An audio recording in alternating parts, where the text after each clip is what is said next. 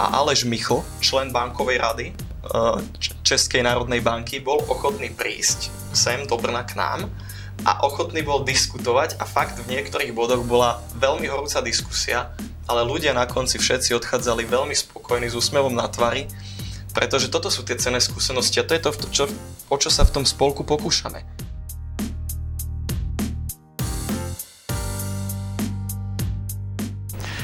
Ahoj, já se jmenuji Adam Vojnár, sleduješ teďka Adam Vojnár podcast. Řeč bude dneska o investicích tady na vysoké škole s mým hostem, s Patrikem. Patriku, já tě tady vítám dneska.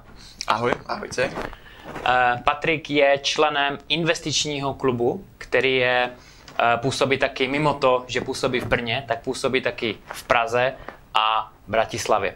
Patriku, investiční klub. Čemu se věnujete? Proč je ten klub založený a jak dlouho už existuje? Super, ďakujem Adame za otázku. Presným názov investičného klubu je Klub investorov a vznikol primárne v Prahe pred 12 rokmi. Ano. Cieľom spolku, lebo je to študentský spolok, je diskutovať, vzdelávať sa a budovať komunitu v oblasti teda investovania, financií, private equity a podobne. Tak asi stručné shrnutie. Čemu konkrétně se věnuješ ty tady z toho, co si vyjmenoval? Co tebe nejvíc láka? Mm-hmm. Ja osobne venujem sa teda ad jedna v spolku aj tej organizačnej časti, to znamená mimo toho investovania priamo. Na druhú stranu tiahnem možno trochu aj k tomu private equity, uh-huh. ale celkovo ma zaujímajú nazvem to finančné trhy a vzdelávanie sa v oblasti ich. To znamená, ešte nie som úplne vyhranený, čo? Uh-huh. Ale asi prevažne akcie, akciové investície. Uh-huh. To znamená nejaké dlhodobejšie investovanie. Mám k němu blízko. Zajímá tě to uh, jakožto formou přes nějakého brokera? To znamená, že si online založíš nějaký uh, investiční účet, kde potom traduješ ty akcie, nebo jde spíš o výběr různých akcí, které analyzuješ, potom je držíš dlouhodobě, neprodáváš, nebo sem tam za několik let jednu akci sem tam prodáš, nebo jakým způsobem vlastně ty existuješ, co se týká těch investic? Jasne, ďakujem za otázku. Čo sa týka mňa osobne, tak momentálne musím byť e, z veľkej časti v keši, mm-hmm. nakoľko som teda stále iba študentom. Avšak, ako si sa pýtal, ja osobne tiahnem prevažne k tej uh, druhej spomínanej možnosti, to znamená analýza spoločnosti, to znamená prejdenie si ich finančných výkazov, mm-hmm. následne hĺbšia ich nejaké hĺbšie rozobratie, hĺbšie analyzovanie, nastavenie na potrebné ciele, aké očakávam a potom teda dlhodobá držba. Skôr uh-huh. preferujem túto možnosť. Uh-huh. Jak dlouho sa tomu uh, venuješ? Čo sa týka spolku, priamo činnosti v spolku, tak som v ňom približne rok a pol, dva roky. Áno. Čo sa týka financií a vzdelávania sa v tejto oblasti, dá sa povedať, prvotné začiatky už sú, už boli niekedy okolo strednej školy, kedy som sa teda v maturitnom ročníku začal nejak vzdelávať v tejto oblasti. Nakúpil som nejakých pár kusov teda aj akcií a... Už v tej dobie? Jo, ale bolo to také neúplne rozumné rozhodnutie, vtedy to bolo také zbrklé a to mm-hmm. bola jedna z tých vecí, prečo som sa teda aj začal ďalej vzdelávať k tomuto.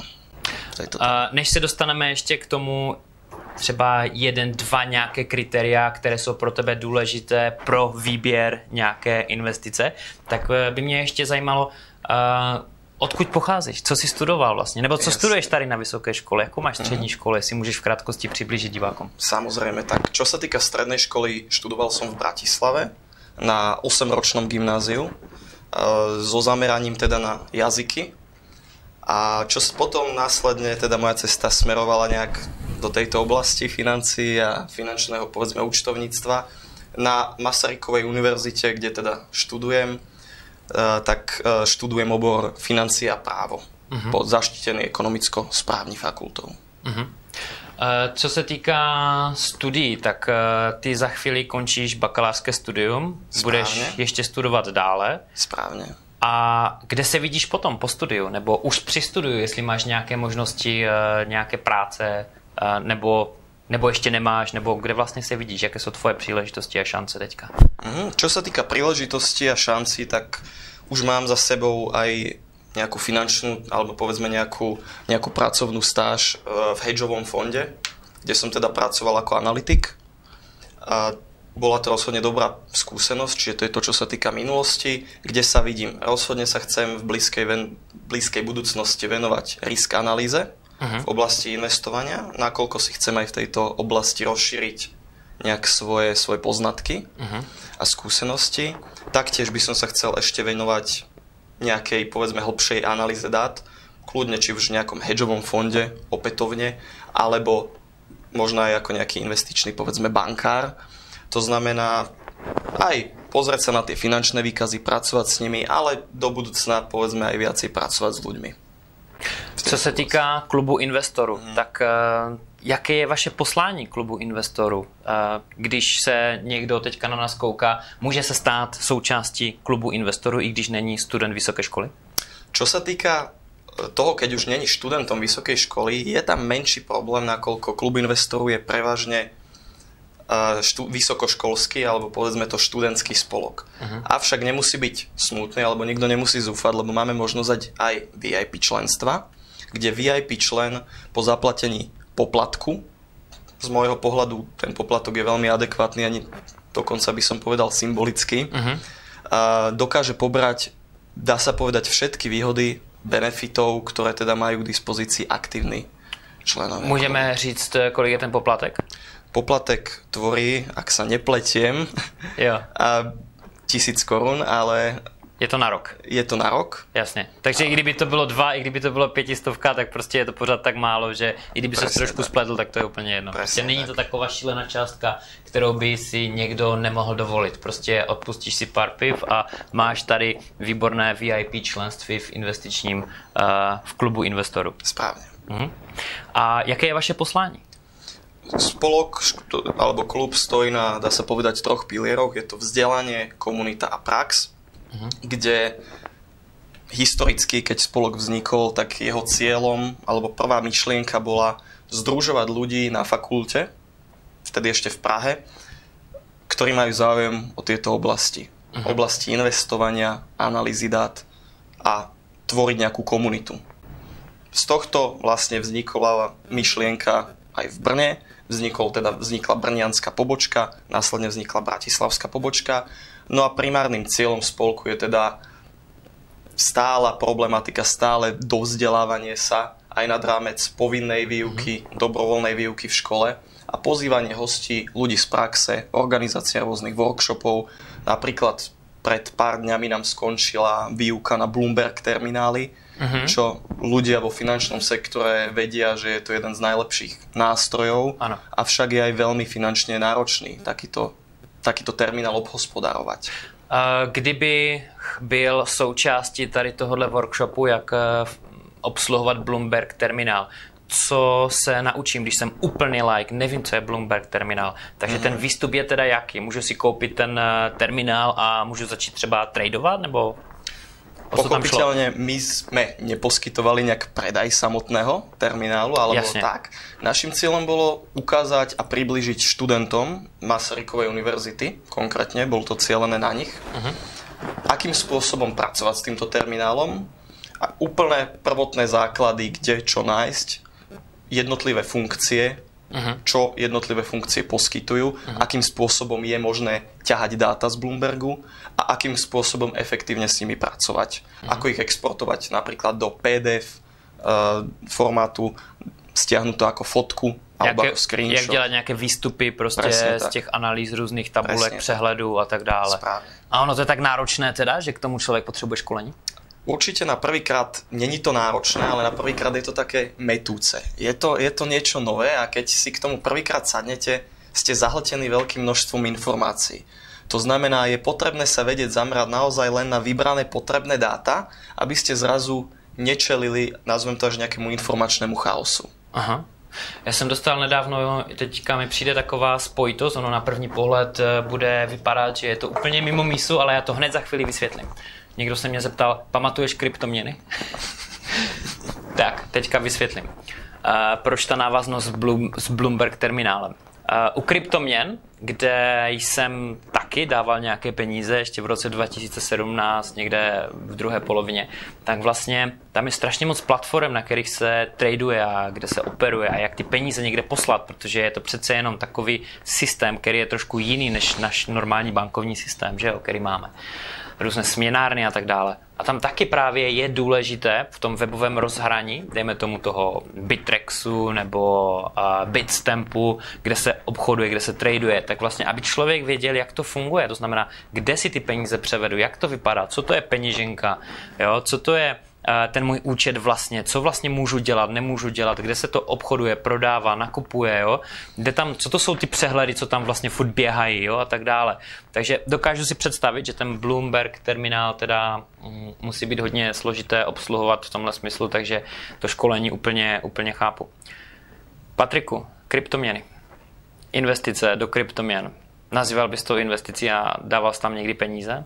Personálne nie a nie, ale je to zase môj osobný názor, nakoľko je to zaujímavá technológia, čo sa týka toho blockchainu. Ano. Technológia samotná ma naozaj fascinuje, ano. ale samotná kryptomena, ja osobne som to bral čiste iba ako špekuláciu ľudí a keď naozaj z hodou okolností taxikár, keď ma raz viezol z mesta domov, začal spomínať o kryptomenách a telefonoval s niekým a pýtal si odporúčania, tak to už mi neprišlo ako úplne hm. racionálna, ako úplne správna vec. Uh-huh. Keď človek, ktorý nech má vzdelanie hoci aké vysoké, to skúmať nechcem, ale na základe reči a na základe tých podnetov, ktoré poskytoval, ma teda nejakým spôsobom nepresvedčil, že je finančne gramotný. Uh-huh. A potom spekuloval v těch kryptoměnách i tento člověk, který o tom Správne. nevěděl vůbec nic. Takže ja osobne fanúšik kryptomien ako takých popravde nie som. Uh-huh. Je to môj personálny názor. Zastávam skôr možno nejaké dlhodobé shodnotenie, ako uh-huh. sme sa aj, ako sme naznačili na začiatku. Skôr som fanúšikom nejakého dlhodobého plánu, uh-huh. hlbokej analýzy spoločnosti, čo pri samotných kryptomenách pomaly ani nebolo možné. Uh-huh. Zúčastnil som sa hneď niekoľkých aj workshopov a prednášok a rôznych konferencie aj o kryptomenách, lebo jak to prišlo, zaujímalo ma to. Áno, áno. Ale keď sa niečo medzi dvoma dňami zhodnotilo o, ja neviem, 70-80% a následne výrazne viac, to sa bavíme o bitcoine a pri iných kryptomenách to bolo niekedy až v 1000%, áno. tak neprišlo mi, že tam bolo možné spraviť nejakú vhodnú analýzu. Mne tam ten fundament uh-huh, chýbal. Uh-huh, uh-huh. A toto bola vec, prečo ja osobne som do kryptomien neinvestoval ani uh-huh. cent. Zvažoval som, uh-huh. zvažoval som do Bitcoinu, bolo to niekedy, neviem či na podzim, keď bol na úrovni okolo 4000 eur a vravel som si, že ešte deň na to si spravím k tomu krátku analýzu a keď to neprekročí 4,5 tisíc do dňa, tak to nakúpim. Ten deň to dosiahlo, ak sa nepletím, vyše 5000, tak vravím uh-huh. si, je to, je to nadhodnotené extrémne. Uh-huh ako dobre vieme, ešte to chvíľu rástlo. Ešte to chvíľu rastlo, áno, niekoľko stovek procent. Niekoľko stovek percent. A pak to také niekoľko, Presne tak. niekoľka násobne proste, proste spadlo. Tak, osobne poznám ľudí, ktorí na tom aj veľmi pekne zbohatli. Áno. Nešiel som do toho, vychádzalo to možno z nejakej aj mojej hodnotenia risku, ale mne tam chýbal samotný fundament. Takže ja by som to uh-huh. ako ja by som to považoval. Já jsem slyšel zajímavý názor na to, že kryptoměny, ať je to cokoliv, tak to nejsou měny není možné, aby měna za, naš, za to, co si pamatujeme, co se stalo v poslední době, třeba za pár let, vzrostla z 200 dolarů na 20 tisíc dolarů a pak spadla na nějaké 3 až 4 tisíce. To prostě měny nedělají, takže ať je to cokoliv, není to prostě měna. S týmto názorom úplne súhlasím a už iba aj z toho titulu, keď sa pozrieme na to, čo nám povedzme káže centrálna banka, ano. tak centrálna banka má stanovenú nejakú infláciu. Ano. To znamená medzi, medziročný nárast peňazí uh-huh. v obehu. Uh-huh. Toto u samotnej kryptomeny absentuje. Ano. Nakoľko sme nemohli sledovať nejakú dvojpercentnú infláciu uh-huh. pri kryptomene. Ba naopak, pri kryptomene išlo ku kontinuálnemu zhodnoteniu ak- nie akcie, pardon, ku s- kontinuálnemu ano. zhodnoteniu tej kryptomeny v tom čase nárastu. Ano. To znamená, súhlasím s tebou, v žiadnom prípade sa to nedá charakterizovať ako mena. Aha, toho, je to cokoliv jenom ne prostě měna, je Přesně to tak. spekulace a tak dále. To není ale to, že bychom tady chtěli kryptoměny nějakým způsobem pošpinit. My se prostě bavíme úplně otevřeně uh, o tom, jaký má Patrik názor, jaký já mám názor, ty máš určitě jiný a to je úplně v klidu. Ono není špatné mít několik úhlů pohledu a z toho si potom vytvořit nějakou svoji vlastní cestu. Takže jestli jsi fanoušek kryptoměn, uh, je to úplně v klidu. Uh, já taky si myslím, že kryptoměny tady nějakou dobu ještě budou. A jestli tady Bitcoin nebude, tak to bude určitě technologie blockchain, která podle mě, a tady jsme slyšeli podle Patrika, má budoucnost a mě třeba osobně taky fascinuje. Tak, uzavřeme kryptoměny. V poriadku? Jdeme dále. Jaké jsou podle tebe kritéria pro výběr tvojí vlastní investice? Jestli můžeš mluvit sám za sebe. Za mňa osobne rozhoduje rizikovosť, čo som ochotný stratiť. Nakoľko tiež, keď som do toho vchádzal, bol som si vedomý, mal som povedzme až také rúžové okuliare, keď stratím nejakú nejakú čiastku, budem stále v pohode. Ukázalo sa, že úplne to tak neplatilo a zistil som, že som viac rizikovo averzný, ako som si sám o sebe myslel. Můžeme se bavit o konkrétních číslech? O konkrétnych číslach bavme sa skôr o konkrétnych percentách. To bude z môjho pohľadu Já to, Asi- já to vidím tak. Já jsem si vždycky myslel, že 20-30 tisíc, eh, když se mi nepodaří na investici, tak je to OK z toho nějakého balíku, který jsem prostě rozdělil ty investice, dejme tomu nějakých 100-200 tisíc a když se nějakých 20 nebo 30 nepodaří, je to fajn. Jenomže pak jsem zjistil, že když přijdu o 20 tisíc, tak to hodně bolí a ta psychologická nějaká bolest, eh, kterou moc necítím, se pohybuje v desetkrát nižších číslech. To znamená řádově v jednotkách tisíc korun. A ještě. Dneska, když se na to zpětně podívám, tak si říkám, že i tohle je možná hodně. Jo, Jo? Takže jak jsi to měl teda ty? Tak na začiatkoch po- pochopiteľne, tak keď som ako študent po strednej škole nemal žiadne nejaké veľké prostriedky, tak nemôžem sa baviť ani o čiastke 20 tisíc. Mhm. A boli to naozaj výrazne, výrazne menšie sumy, ale tiež tá čiastka bola, keď to prirovnám k tým tvojim 20 tisícom, tiež to bolo 10 pomaly násobne menšie, ako som si myslel. A bolo potrebné naučiť sa aj s tým e, nejak, nejak fungovať. Myslíš si, že lidi jsou velcí optimisti? Myslím si, že áno. Vo veľkých, v týchto situáciách preceňujú. Taky jsi Často- optimista. Co Tiež. ses, co ses přecenil, stejně jako já. Pochopiteľne, tiež áno. Já to vidím úplně všude a my jsme tady měli s Patrikem takovou malou debatu, já to jenom tady přiblížím. Bavili jsme se o optimismu, který není poznamenaný jenom v ekonomice a investování, ale když eh, člověk staví nemovitost, staví prostě barák, tak eh, když jsem stavil já dům, tak eh, jsme tam měli nějaké zedníky, dělníky a ti byli experti ve svém vlastním oboru, protože to dělali prostě celý život a ti byli taky tak optimističtí, že vždycky odhadli, kdy přijdou na stavbu úplně blbě, za jak dlouho tu práci dokončí úplně blbě a kolik to bude stát taky blbě. Slovo blbě teda znamená, že vždycky to znělo mnohokrát lépe, než to ve finále dopadlo. Jestli byl rozpočet 50 tisíc na nějaký job, uh, oni to ocenili na 50, tak to bylo 60 až 70 a netrvalo to týden, ale 2 až 3. Jo, takže tímhle způsobem, i když expert, jakožto dělník ve svém oboru, který dělá celý svůj život, prostě je, tak tak samo vidím tady tenhle ten optimismus i na finančních trzích, i při investování do nemovitosti, při různém druhu investování. A já si myslím, že kritické myšlení, prostě probrat tu věc úplně skrz na skrz a sám uh, před zrcadlem se postavit a říct, opravdu jsem schopný tady tohle, opravdu to a to, na základě jakých uh, nějakých fundamentů já vlastně operuju a svých zkušeností. A tohle si přiznat prostě není vůbec na škodu. Ba naopak si myslím, že by to měla být povinnost. Jednoznačne súhlasím. Doplním ťa, že v ekonomii a teraz trošku toho akademického hľadiska sa tomu Aha. venuje behaviorálna ekonomia. Ano. Je to jedna odnož ekonomie, ktorá presne skúma správanie sa ľudí a ich finančné rozhodovania. To znamená, ako sú ochotní prijať riziko a ako naopak vnímajú zisk. A presne to, čo ty hovoríš, tak človek príjma tak v priemere plus minus stratu viac ako 2,5 násobne horšie ako zisk identickej čiastky. To znamená, keď stratím ja 100 korún alebo 100 eur, aby to bola teda povedzme nejaká aspoň nejaká teda taká čiastka, tak výrazne viac ma to boli, ako keď získam 100 eur. To znamená, tá pridaná hodnota alebo ten pocit, aký mám pri strate a zisku, je riadne odlišný. Aha. Takže... Je nějaká přímo konkrétní literatura, z které čerpáš tady tyhle věci? Jednoznačne áno. Osobne som fanúšikom veľkým Daniela Kahnemana. Ha, ja som vedel, že to Takže je to, to čekal. Je to jeden, jeden z nich, ale aj Richard Thaler Aha. a mnoho, mnoho ďalších. Říká ti něco jméno Násim Nikolas Taleb? Taleb, jasne. Antifragilita, Černá labuť Černá labuť, veľmi Super. dobrá kniha. Takže... Jsme na stejné vlně, tenhle rozhovor mě baví hodně.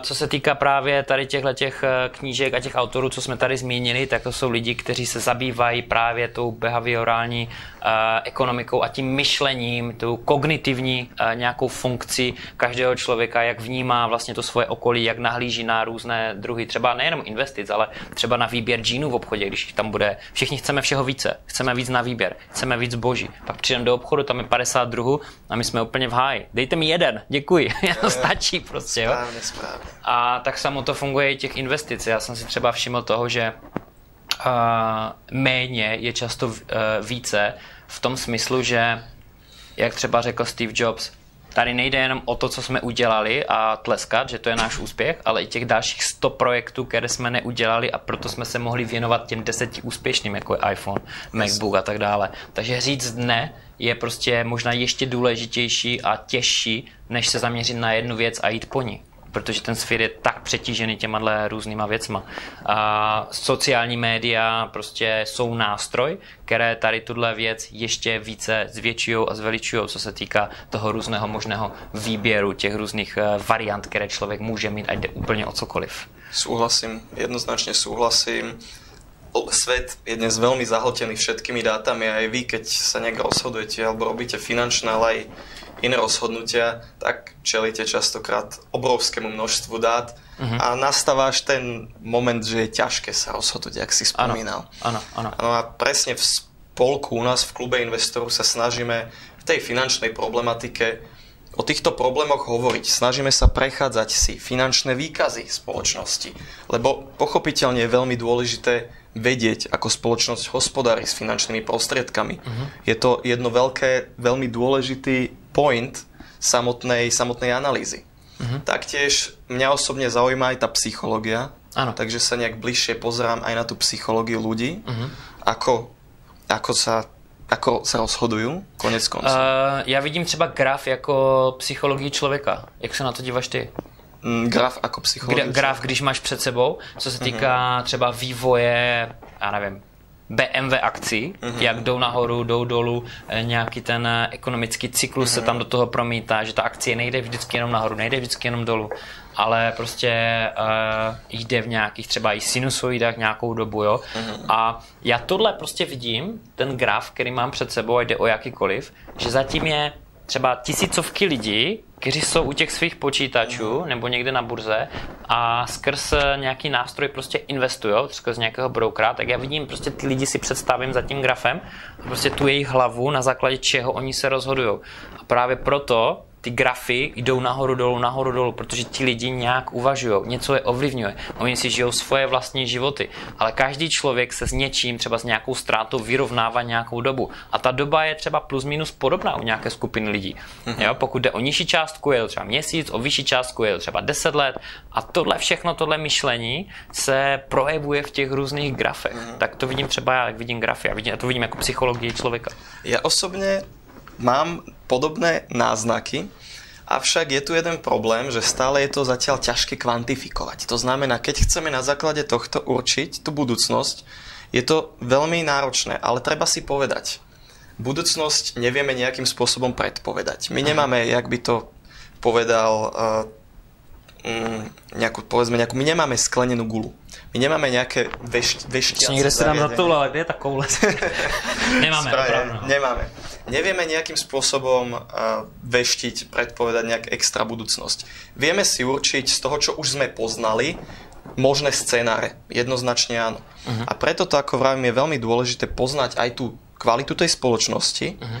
Na druhú stranu súhlasím s tebou a napríklad uvedem to na prípade Tesly, čo predpokladám každý pozná, e, kde akcie Tesly lietajú naozaj priebehu jedného dňa až o 17% niekedy. A to sa stane potom, čo napríklad Elon Musk, určite si pamätáme situáciu, kedy Elon Musk napísal, že plánuje odkúpiť akcie uh-huh. spoločnosti Tesla, ak sa nepletiem, za čiastku 420 alebo 420 dolárov za kus akcie. Uh-huh. Čo spôsobilo okamžitý 11-percentný nárast uh, na hodnote spoločnosti uh-huh. Tesla, čo ďalej spôsobilo druhé najväčšie druhý najväčší objem obchodov v daný rok, čiže v rok 2018. A okrem toho to ešte aj následne spôsobilo vyšetrovanie komisiou pre cenné papiere. Uh-huh. Ako nejaký pokus o manipuláciu trhov. Keď sa na to ale spätne pozrieme, vidíme ten vplyv sociálnych médií uh-huh. na tú okamžitú psychológiu človeka, že vlastne on nespravil si nejakú, povedzme, kvalitnú možno tú analýzu.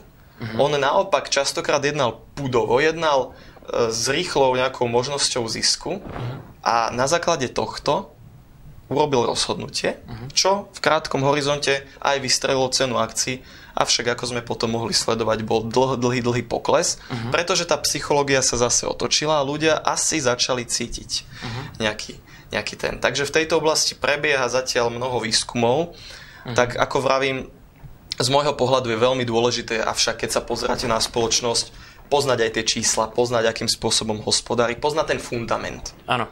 A jak Ale... to bylo s tím eh, Maskem a s tou Teslou teda ve finále? Um, našla tam eh, ten vyšetřovací orgán nějaké uh, možnosti manipulace?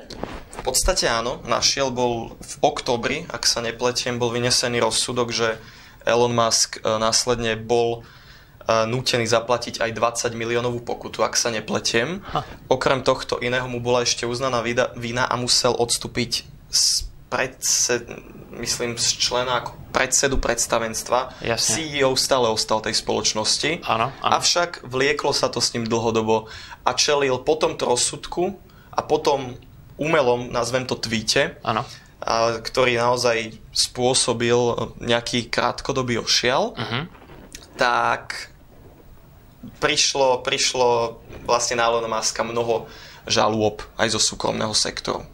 Aha, ale dneska tam pořád eh, Tesla existuje, Tesla existuje Elon Musk je pořád CEO. Správně. A kde jsou akcie Tesly dneska, nebo byly třeba v několika předchozích dnech, dejme tomu, že nevíš, jak to je dneska, nesleduješ to pravidelně, ale eh, od té doby, co se to stalo, tady tenhle ten tweet, tak eh, jak, jak, jak vypadal ten vývoj těch akcí? Prostě najednou se přišlo na to, že to byl nějaký umělý tweet a ovlivňování, potom to šlo o 50% dolů, nebo jak to vypadalo? Uhrala sa teda, odohrala sa tam séria viacerých opatrení, ale potom následne povedzme pár mesiacov akcie klesali.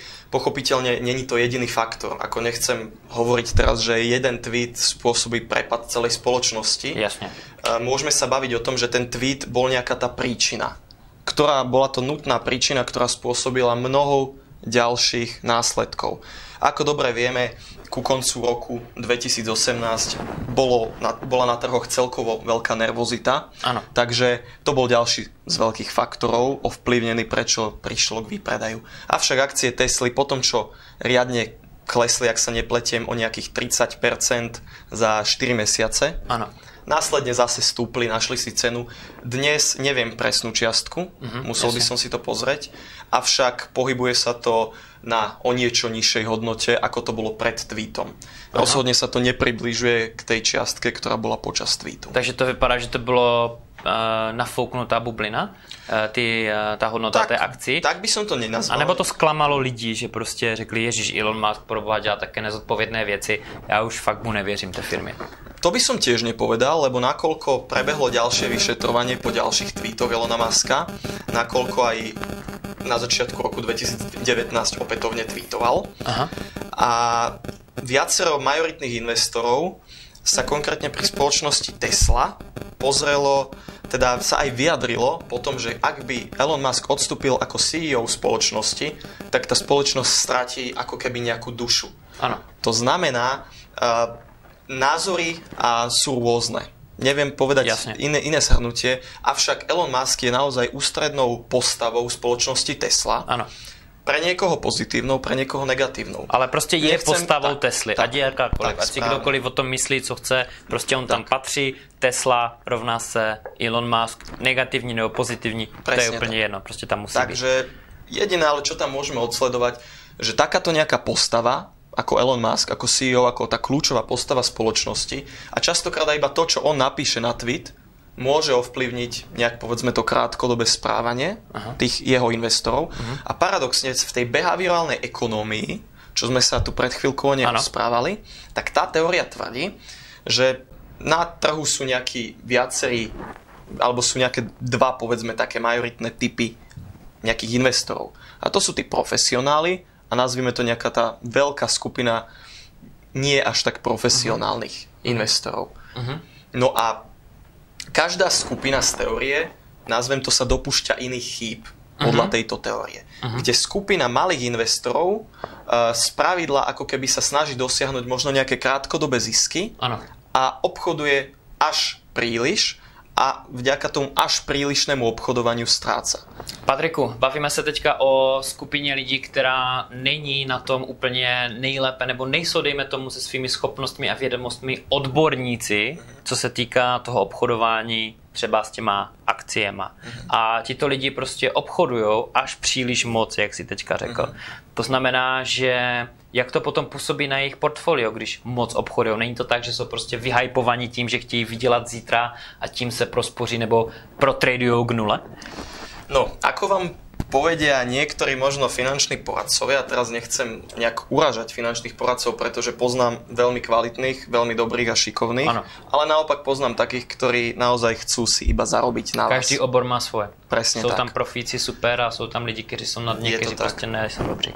Avšak častokrát, keď dostanete radu, že bolo by lepšie menej obchodovať, tak tá, tá rada je z môjho pohľadu rozhodne dobrá, pretože Aha. ten vývoj častokrát ten vývoj po nákupe povedzme akcií, častokrát je veľmi negatívny pre vás. To znamená, v krátkom horizonte tá akcia častokrát o nejakých pár percent prepadne a do pozitívnych čísel sa dostáva niekedy po pol roku, niekedy po roku. A keď sa pozrieme na jeden typ investovania, predpokladám, každý pozná Warrena Buffetta, je to zastanca dlhodobého investovania, tak na čom on najviac historicky zarobil? Ja si typnu. Môžu? Jasne. Já si typnu v tom, že Warren Buffett nejvíc vydělal na tom, že se stal součástí dané firmy, kde mohl skrz to předsednictvo ovlivňovat jejich výsledky a vůbec kam ta firma jde. A samozřejmě tam dal svoje peníze do té firmy. To sice to áno, bych si typl ja. to sice áno, ale jeho samotné najväčšie zhodnotenie akcií uh, je možné pozorovať u prvých spoločností, ktoré nakúpil. Uh-huh. Inými slovami, spoločnosť, ktorú drží najdlhší, najdlhší časový úsek, tak mu paradoxne témer najviac zarába. Teraz si nie som presne istý, že ktorá investícia mu historicky najviac zarobila, tak nechcem vás zavádzať. Uh-huh. V každom prípade tá myšlienka dlhodobého investovania je tam zach- nejak zachovaná. Uh-huh. Keď sa pozrieme na 50-100 ročný vývoj, ja neviem, S&P 500 alebo Dow Jonesu, tak vidíme, napriek tým krátkodobým prepadom a recesiám vidíme nejaké, nejaký dlhodobý rast tej ano. ekonomiky ano, ano, ako ano, celku. Ano. A to je to, preto častokrát prílišná alebo príliš veľká obchodná aktivita na finančných trhoch môže spôsobiť pre, nazvem to nie profesionála, obrovské straty, lebo strácate na prepade ceny a strácate na poplatkoch u svojho brokera. Jasne. A je to také kombo. A je strašně málo lidí, kteří jsou investičně tak zdatní, že by dokonce dokázali uh, přechytračit ten celkový trh. To znamená jinými slovy, jestli trh stoupne o 5% za rok, tak uh, málo který investor dokáže udělat 10. Ja by som sa odvážil tvrdiť, že zase podľa dát a podľa čísel medzi dokonca profesionálnymi investormi uh, len 1% z profesionálnych investorov dokáže dlhodobo prekonať nejaký, nejaký index alebo nejaké, nejaké indexy, konkrétne S&P 500. Aha. Tým pádom, tým chcem povedať, že áno, jeden rok je možné spraviť aj vysoko nadpriemerný výsledok, ale tá kontinuita... Skúste to udělat 10 let po sobě, že? Presne tak, jo. je to asi to je... nadľudský výkon. No. Aha. Uh, ty se vidíš jako investor, který bude na tom lépe, než je vývoj trhu? To je ťažká otázka, ale osobne možno nemám problém časť, nazvem to potom v budúcnosti svojho portfólia, rozhodne, aby kopíroval aj trh, nakoľko som si asi vedomý, že nemám nejaké predpovedacie schopnosti perfektné zatiaľ. Uh-huh. napriek všetkému, že sa teda v tom vzdelávame, tak je potrebné mm. povedať, že uh, je to síce taká vec, ktorú ľudia neradi počujú, pochopiteľne je populárnejšie počuť to, že niekto vám povie, že o 10 rokov budeš mať miliardu na účte, ale není to úplne realistické. Mhm. Takže ukáže, ukáže história. Uh, z môjho pohľadu je veľmi dobré mať rozčlenené portfólio, takže jednoznačne kľudne aj v štátnych dlhopisoch uh-huh. mať nejakú časť, to je uh-huh. ako povedzme be, nie bezriziková, ale nízkoriziková, níz, nízkoriziková investícia. 100%. Ale mať aj v rizikovejších častiach. Následne uh-huh. z môjho pohľadu má zmysel. Uh, to je zajímavé téma, které si teďka zmínil, protože znám výbornou teorii zrovna od uh Nikolase, Nasima Nikolase mm-hmm. Taleba, který mluví o uh, strategii činky. To znamená, nebuď v tom středu a buď na dvou koncích toho spektra. Vysvětlím. Na jednom straně spektra je vysoká riskovost a v normální třeba startupy. Na druhé straně toho spektra jsou zrovna třeba ty státní dluhopisy. To znamená, vem si svoje portfolio a rozděl ho na dvě skupiny. 90% nebo 95% dej do něčeho, kde ta investice je až skoro stoprocentně zajištěna. Což zrovna můžou být ty státní dluhopisy. Máš tam, to by musel zkrachovat, já nevím, celý stát, aby člověk přišel o tyhle peníze. Jo? A potom těch 5% vezmu a dám je do něčeho extrémně riskového. Samozřejmě, nevyhodím je úplně oknem, jo? ale můžou to být zrovna startupy, které si prohlídnu ty společnosti a věřím tomu jejich produktu, tak tam dám těch 5% portfolia. Nebo to můžou být zrovna ty peer-to-peer půjčky. Jo, prostě něco, kde je abnormální ziskovost, to znamená, že těch 5%, když se znásobí několikanásobně, tak to vynahradí ty investice z celého 100% portfolia. To znamená i těch 95% těch skoro vlastně zajištěných investic. A celé, celé portfolio se třeba můžu dostat krásně na 10-15% ročního zisku, protože ten 5% dalo by se říct ta spekulace vydělal na zbytek. A když o to přijdu, když se tomu nepodaří, když se to nepodaří, tak prostě ze 100 tisíc přijdu jenom opět. S tím dokážu žít. Správne. Je to o tej diverzifikácii toho mm-hmm. portfólia a aj keď si otvárate niekde účet, alebo keď si hoci kto otvára obchodný účet, tak aspoň v bankách alebo aj rôznych sprostredkovateľov musíte vyplniť nejaký vstupný test, uh-huh. kde sa vás pýtajú aspoň základné otázky na tú rizikovosť. A častokrát vás to zatriedi do nejakej kategórie uh-huh. a toto je, ako ja stále hovorím, to je ten, tá základná vec. Uh-huh. Poznať a byť ochotný stratiť danú čiastku finančnú a keď s tým ste, ako keď ste ochotní s tým žiť, že naozaj áno, toto môžem prísť, čo som si tam dal, tak pochopiteľne platí tu nejaký investičný trojuholník. Čím vyššie riziko, tak ano. tým je tam možný väčší výnos ale aj, ale aj väčšia možná strata. Takže výnos je spjatý s rizikovostí. Vysoké riziko, vysoký výnos, áno. Nízky, nízká rizikovost, nízký výnos. Je to úplně běžné, protože tam, kde je vysoká rizikovost, tam dej méně lidí taky do toho, proto tam jsou ty různé možnosti úroku, znásobení těch eh, investic, ale bohužel je tam ta rizikovost. To, když je něco více zajištěné, to zase jsme u té prostě behaviorální psychologie, že? Člověk je averzní tvor eh, vůči, vůči riziku. A ještě jedna taková maličkost. Pokud nevíš, nebo pokud si nestratil těch 10 tisíc korun nikdy v životě, tak nemůžeš říct, že víš, že těch 10 tisíc ti nebude vadit, když je ztratíš. Správně. To znamená, podívej se, pokud nevíš, pokud tak takové vodítko je, uh, jestli si v minulosti kolik si ztratil a podle toho se prostě potom orientuj. Já jsem taky nikdy nestratil těch 20 tisíc a říkal jsem si, že to bude v pohodě a prostě to vůbec v pohodě jako nebylo, že jo. Takže taková, taková trošku eh, škola, škola z praxe. Patriku, vy jste tady měli zajímavé hosty ve vašem eh, klubu investorů. Jednoznačně. Můžeš eh, někoho jmenovat, koho jste tady měli nedávno třeba? Tak jednoznačně můžem spomenúť ešte z minulého semestra investiční pivo, ktorá je tiež naša ďalšia unikátna akcia, uh-huh. lebo ako klub investorov organizujeme mnoho akcií. Akcie sú bezplatné, to znamená, na akcie sa môže prísť pozrieť podstate hoci kto, pokiaľ tam teda není špeciálne obmedzenie. Niektoré akcie sú naozaj len pre aktívnych študentov, či už buď Masarykovej univerzity, alebo či už aj všetkých univerzít v Brne. Uh-huh.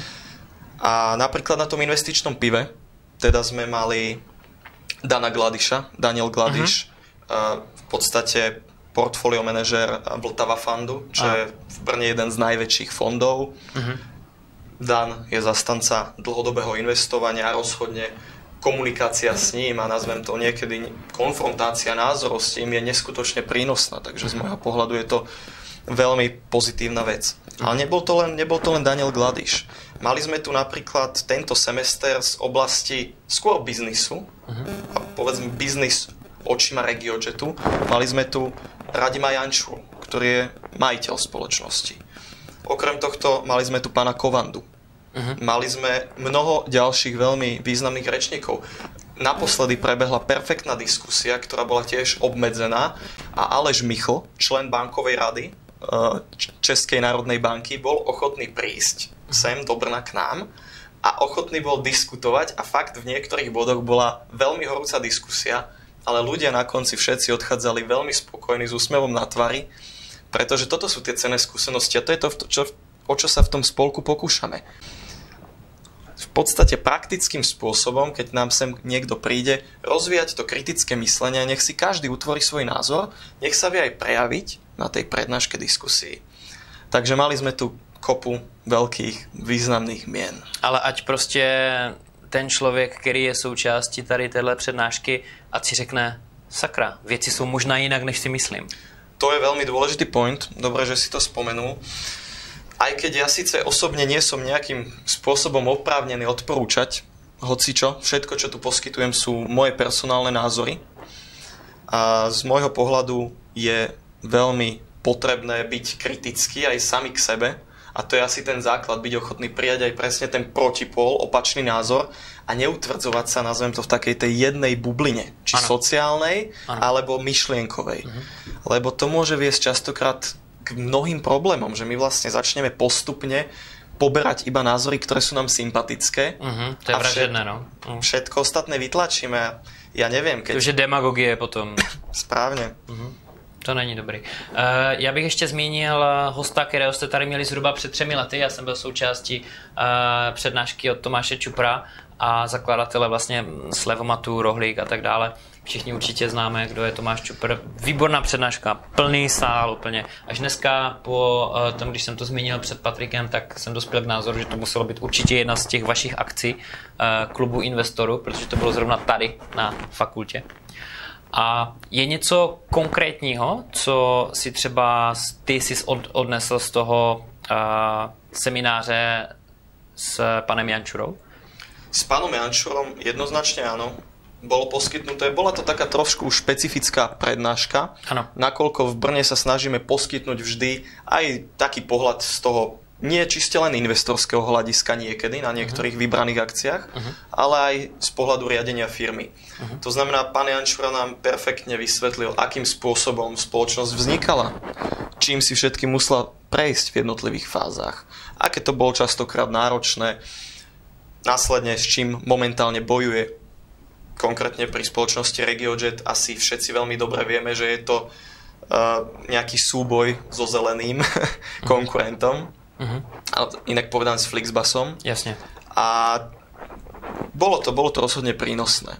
Jo, pan Jančura pro, prohlásil, že maximálně se stáhne prostě do jiných zemí nebo se stáhne na Slovensko, prostě z té České republiky, třeba vyklidí prostor, pokud se to nepodaří, ale je vidět, že tady pořád žluté autobusy jsou, Flixbus yeah. vypadá, že prostě tu válku nějakou asi vzdal. Něco takového proběhlo prostě v médiích, abych teďka nechtěl zacházet úplně do hloubky, protože jsem tuhle záležitost před tímto rozhovorem nestudoval. Vůbec jsem nevěděl, že se k tomuhle vůbec dostaneme, teda bych řekl. Je pravdu. to náhoda i pro mě, takže...